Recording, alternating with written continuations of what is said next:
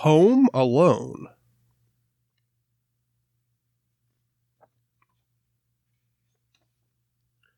Twas three nights before Christmas, and the McCallister family was getting ready to leave for vacation. Everyone was packing. Everyone except Kevin, who was busy getting into trouble. Go straight to bed, his mother demanded. That's enough trouble for one day. Lying in bed, Kevin could hear voices and laughter coming from downstairs. Everyone was having fun without him. I hope I never see my family again, Kevin whispered. I wish I was home alone. The next morning, the house was very, very quiet. No one was shouting, no one was running around, no one was telling Kevin to hurry up and eat his breakfast. No one was home. Finally, Kevin realized what had happened. I made my family disappear. For the first time ever, Kevin had the house all to himself. He raced up and down the halls. He jumped on all the beds. He ate a giant ice cream sundae for breakfast. After watching hours of television, he searched through his brother's private stuff and rode a toboggan down a giant mountain. Ah! He even tried his father's aftershave lotion. This was not a good idea. It stings. But sometimes it was scary to be all alone. Kevin was especially afraid of his next door neighbor, Old Man Marley, who was the scariest person who lived on their block. And that night, Kevin heard whispers outside the living room window. Burglars were snooping around his house. You see, Marv said, most of the houses on this street are empty. Everyone's away for the holidays. Perfect, Harry said. We'll come back tomorrow night and steal everything.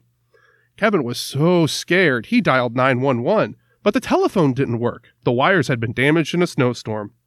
After hiding under his parents' bed for a long time, Kevin decided he was being silly. Only a silly kid would be hiding, and I can't be a silly kid. I'm the grown up of this house, and I need to act like one. The next day was Christmas Eve, and Kevin had plenty of grown up work to do. He walked to the grocery store and bought food. He put his clothes in the washing machine. He decorated a Christmas tree and he hung Christmas stockings for his parents, brothers, and sisters. I miss you guys, he whispered. I wish you would come back. Kevin's family always went to church on Christmas Eve, so that's what Kevin did too. After the service ended, he saw his scary next door neighbor, Old Man Marley, sitting nearby.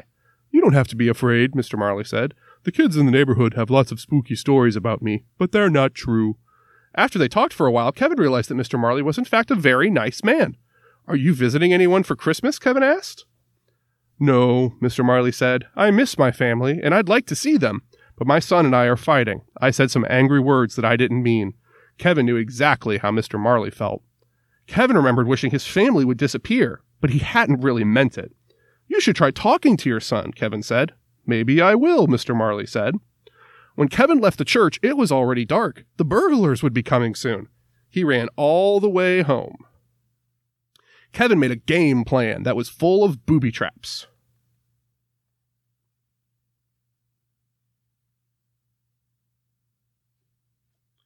He scattered toy cars and smeared tar on the basement steps. He made a big pile of feathers and hid sharp ornaments under the windowsill.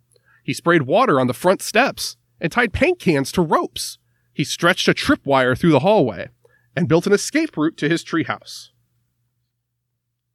At nine o'clock, Marv and Harry returned to the McCallister's house, ready to steal everything inside. They didn't know that Kevin had sprayed water all over the steps, or that that water had frozen into slick, slippery ice. The burglars stepped into all of Kevin's traps. Yick! Yow! Wah! Ew! Marv and Harry slipped on the toy cars and were knocked over by the paint cans. Kevin escaped through his bedroom window and ran next door to his neighbor's house. Unfortunately, Marv and Harry were close behind. Now we've got you, kid, Harry said. Mr. Marley arrived just in time. Whack! Whack! He bonked the burglars with his snow shovel and called the police. Then he brought Kevin home. That night, Kevin left a note for Santa Claus along with some milk and cookies. He couldn't wait for Christmas morning. Dear Santa, I don't need any presents. Just bring back my family. Love, Kevin McCallister. When he woke up the next day, Kevin rushed into the living room. Mom? Dad? Is anyone here? No one answered him. Then he heard a familiar voice. Kevin, is that you? His mother was home. I missed you so much, he said, giving her a giant hug. I missed you too, she said. Where are the others? Kevin asked. The front door flew open, and there they were. His father's brothers, sisters, everyone was home at last. Are you okay? His father asked. I'm just happy you're all back, Kevin said. Merry Christmas. The end.